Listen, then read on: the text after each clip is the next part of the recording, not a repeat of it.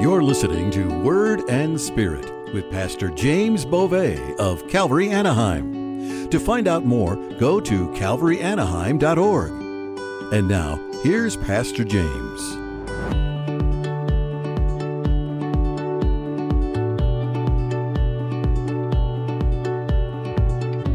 So, verse 8. We're back in 1 Samuel now chapter 16, verse 8, it says So Jesse called Abinadab and made him pass before Samuel, and he said, Neither has the Lord chosen this one. Then Jesse made Shammah pass by, and he said, Neither has the Lord chosen this one. Thus Jesse made seven of his sons pass before Samuel, and Samuel said to Jesse, The Lord has not chosen these.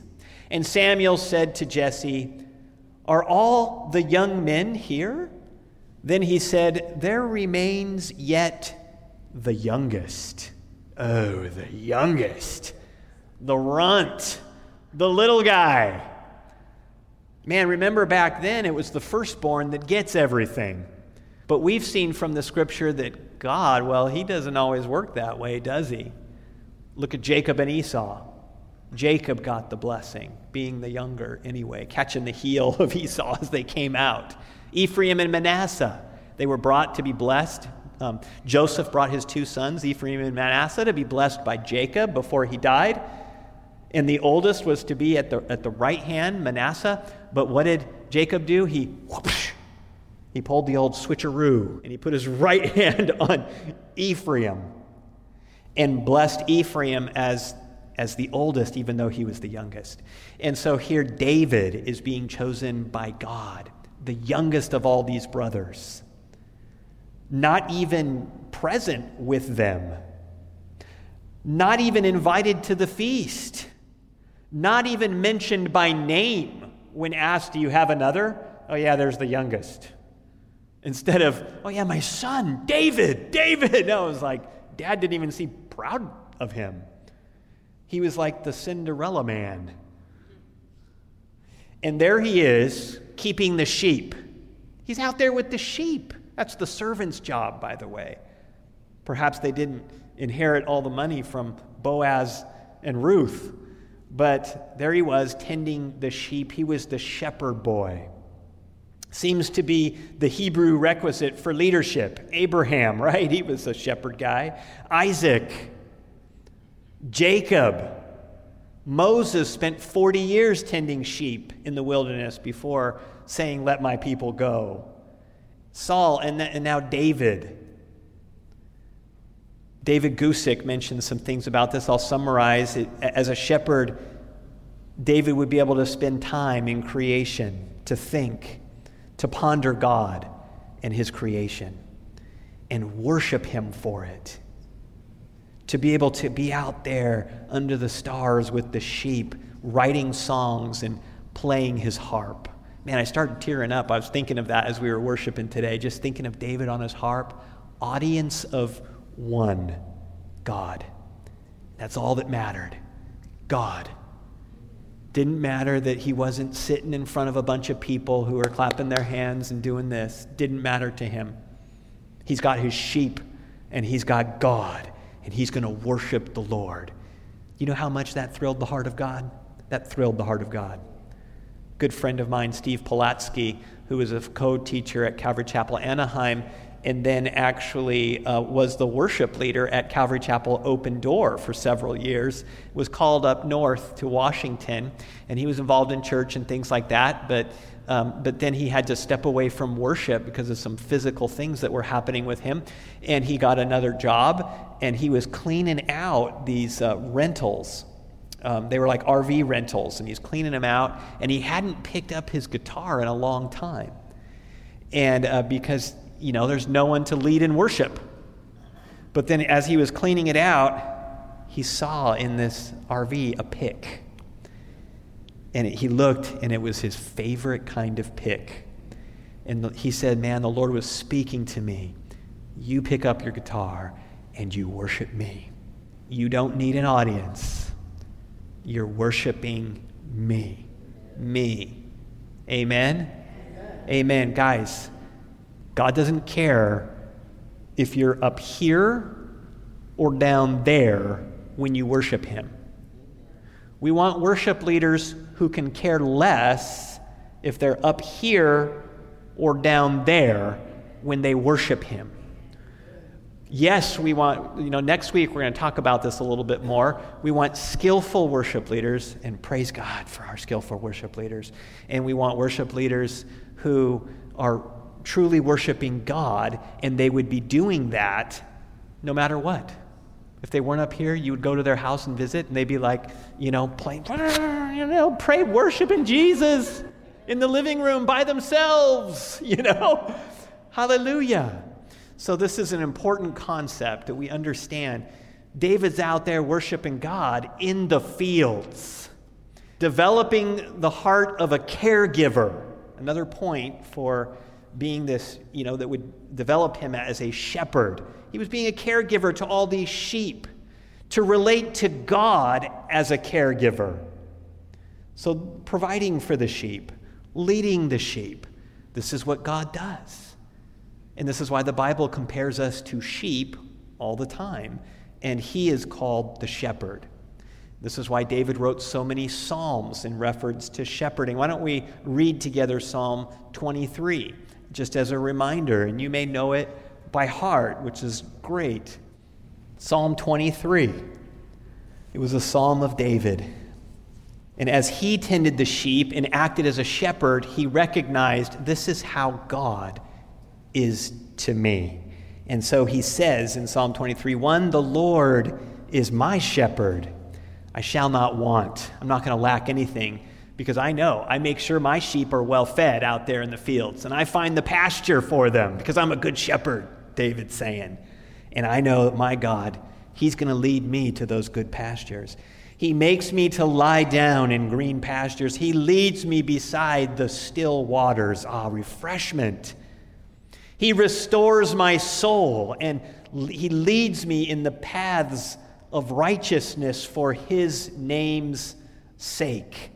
David knew as, as a shepherd that would take his sheep down paths that would lead them to the place that was best for them, that could support them best and provide best for their needs, that this is what God does for you and for me. Verse 4 Yea, though I walk through the valley of the shadow of death, even in those dangerous situations where you think you might die, I will fear no evil, for you are with me.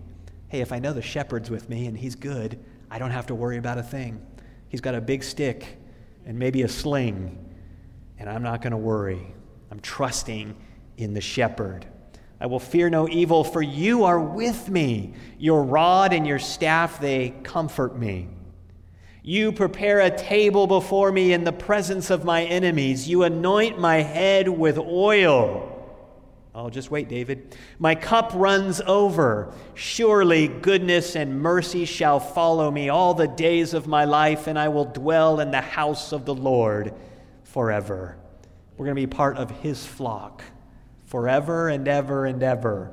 Praise Lord, his protection, his provision, all the benefits of being a sheep in the flock of Jesus out in the fields, David would be developing trust in the face of danger.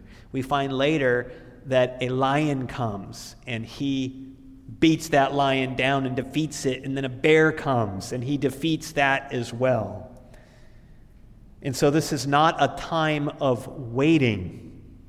Sometimes we're out in the field, so to speak. We're between, uh, you know, situations.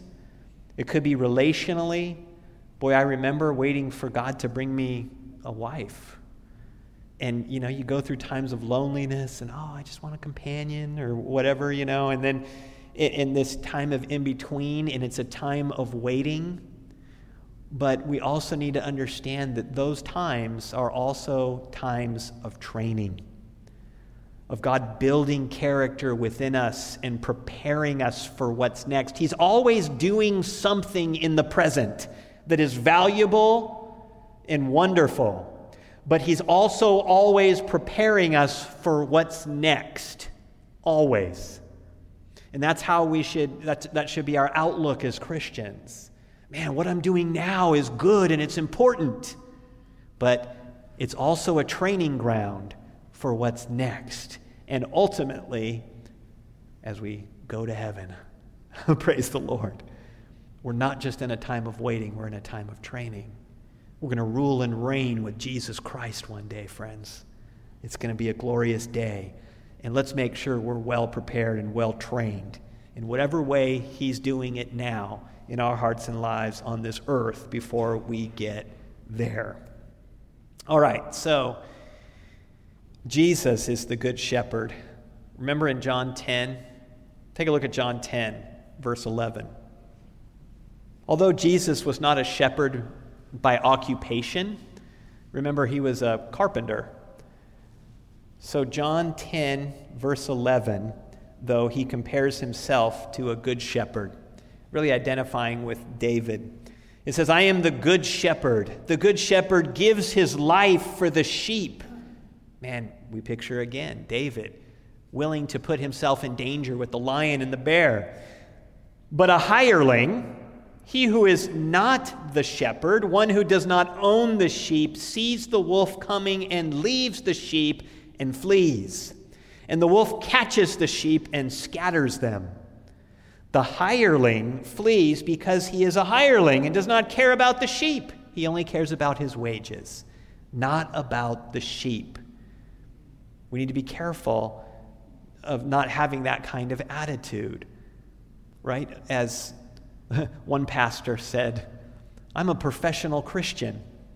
And so, yes, like me, I, I am supported by you for meeting my needs, my physical needs. And the Lord provides that.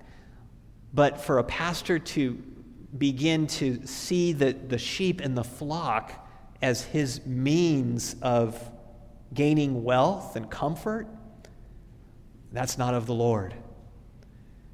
And so, God, help me and other pastors like me, other leadership in Christian ministry, to not fleece the sheep, so to speak, but to feed the sheep, to love the sheep and to tend them as the Lord would give them and me the heart to do so. Amen? Amen. We tend the sheep not as hirelings. And so Jesus is the ultimate owner of the sheep. He is the good shepherd, and everyone else is an under shepherd. And, you know, David exemplified this. This is why God said, Here's a man after my own heart. Verse 14 I am the good shepherd, and I know my sheep, and am known by my own. As the Father knows me, even so I know the Father, and I lay down my life for the sheep.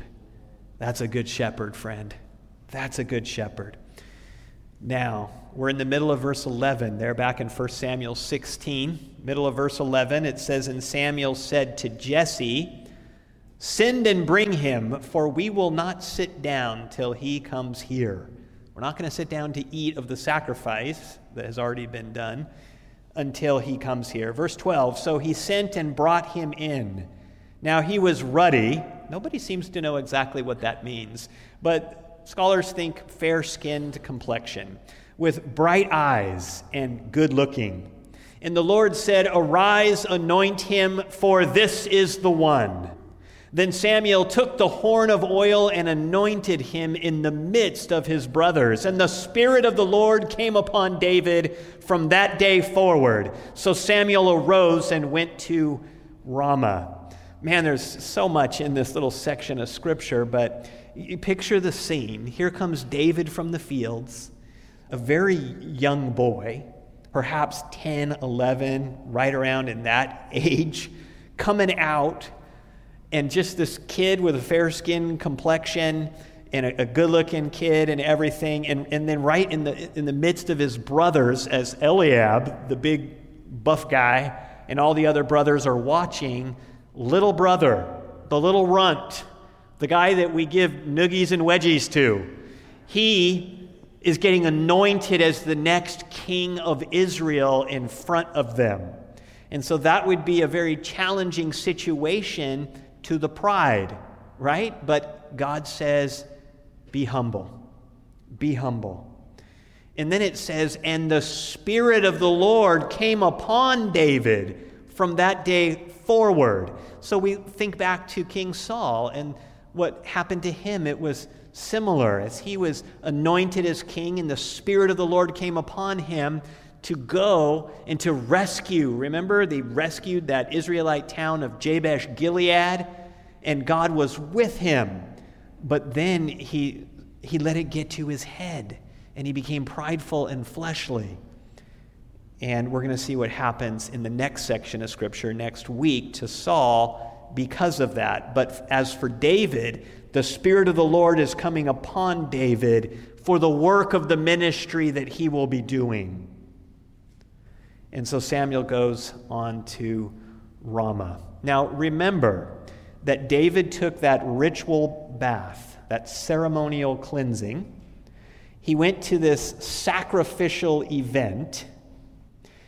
Then he had the anointing with the oil for kingship. And oil in the Bible is representative of the Holy Spirit. And we can see why here. Because right after the anointing of the oil, the Holy Spirit comes upon him. So it's like the baptism of the Holy Spirit that we read about in the New Testament. Remember that Jesus was the Messiah. Messiah is that Hebrew word Mashiach, or in the Greek, Christ. It means anointed one, a Savior. It was reserved for kings and for priests. Now, Matthew chapter 3, verse 16, with this in mind. My brother Josh gets really deep into this, and I love it. But Matthew chapter 3, verse 16, this is the baptism of Jesus. A lot of people ask, why was Jesus baptized? Baptism is, right, the sub, you're, you're dying with Christ, you're being buried with Him why? Because you're a sinner, because you've sinned. And, and so you're identifying with the death of Jesus Christ on the cross for your sins, and you're dying to self. And then you're coming up, as Jesus came up from the grave, into newness of life, into resurrection. And then you're serving Him. You're going in that new resurrected victory life into service for the king. And it's a beautiful thing, baptism. But why was Jesus baptized? Well, we know he was baptized as an example for us. But this was much more special than just an example.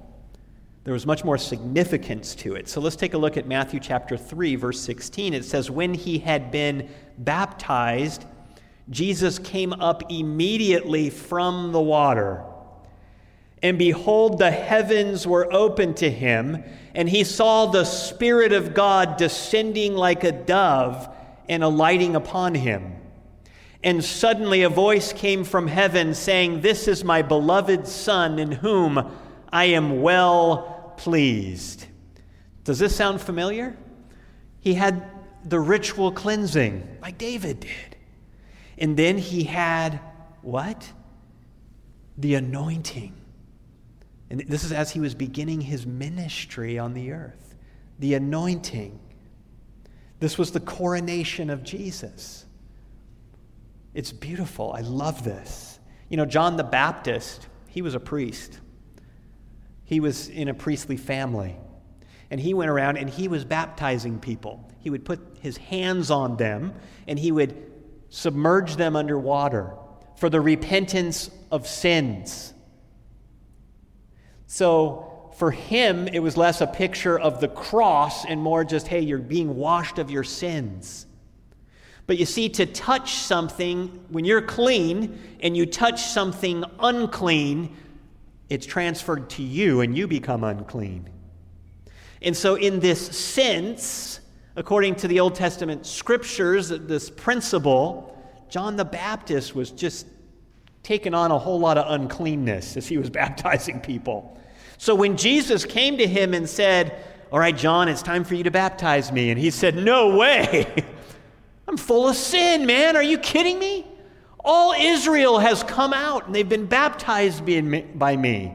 I'm filthy. I've been touching all these filthy people. I'm disgusting. You want me to touch you and baptize you? And, and Jesus said, Yes. We must fulfill all righteousness. What does that mean? We've got to be obedient, John. And God, the Father, is calling me to go to the cross. And so we're going to signify that by me going under and burying. But because of that, I'm going to come up as a king. I'm going to be a resurrected king. And I'm going to receive the anointing for my kingship by the Holy Spirit of God. And there, Jesus received that anointing. It was all a foreshadowing of the cross and the resurrection and his glory in heaven. But he's also stepping into his ministry, being led by the Holy Spirit, absolutely obedient to everything that God has said. So there's this beautiful connection between the anointing of David as king and the anointing of Jesus Christ as king in his baptism. Revelation chapter 17, verse 14. These will make war. Speaking of the Antichrist and his armies, these will make war with the Lamb, speaking of Jesus, and the Lamb will overcome them. For he is Lord of lords and King of kings, and those who are with him are called chosen and faithful. And that's you and me, friends. And as we are baptized in the Holy Spirit, we are baptized into the royal family. As we receive Christ as Savior and the Holy Spirit comes and dwells inside of us, we are being born again into the royal family of God. Hallelujah. It's our coronation. It's our coronation. So we, like Saul, have a, a tendency to usurp the throne of Jesus. Remember that Jesus belongs on the throne, He is God. The Israelites rejected Jesus as king, and they said, We want, a, we want a king like all the nations around us. And Saul was made king, but ultimately he didn't want to be ruled by God, the King of Kings. He rejected God's rule and wanted to do his own thing. And so often we can relate to the bad guy in the story. At least I can, where I go, man, how many times did I want to keep myself on the throne instead of on the altar? And we're to put God on the throne, and we put ourselves on the altar, living sacrifices, holy and acceptable to God, which is our reasonable service. And so we, like Saul, have a tendency to usurp the throne of Jesus, to put ourselves in command. The throne of heaven and the throne of our hearts are rightfully His, they belong to God. Whenever I usurp the throne, I am an illegitimate ruler. And He says, Take your rightful place in subjection to me. I am the king, and I'm the only one that is qualified to be in that position. And I'm a good king, and you'll love it if you just surrender to me in faith. Step by step, step by step, he'll lead you. And we will follow him all of our ways. And so let's surrender today. Let's give him glory and surrender our hearts and our lives to him, even the little details some, you know, sometimes we're tempted to just go, yeah, I've done that. I did that. I received Christ. I went forward. I said the prayer. I, I took a big step of faith here and there. But God says, yeah, even in the little things, the day to day living, be surrendered to me. Man, the best kind of diet you can go on is a diet with Jesus. Jesus, I just love you and you love me. And what do you want me to eat today? How do you want me to eat? Lord, I just love you and you love me and you're my king. And, you know, I want to exercise. What should I do for exercise today, Lord? You know, this kind of thing brings joy into the things that sometimes could bring us just a bunch of distress and pain. Yeah, I hate dieting. I hate exercise, it stinks. Invite Jesus into it, and boom, it becomes good. Praise the Lord. You've been listening to Word and Spirit with Pastor James Beauvais of Calvary Anaheim in Anaheim, California. If you're in the area, we'd love for you to visit. Check out calvaryanaheim.org for location, service times, and more. We'd love to hear from you. To let us know how God has touched your life through this program or to submit a prayer request, simply go to calvaryanaheim.org and scroll down to the Get in Touch form at the bottom of the homepage. Thanks for joining us. Be sure to listen again next time for another edition of Word and Spirit with Pastor James Beauvais. This program is a ministry of Calvary Chapel, Anaheim.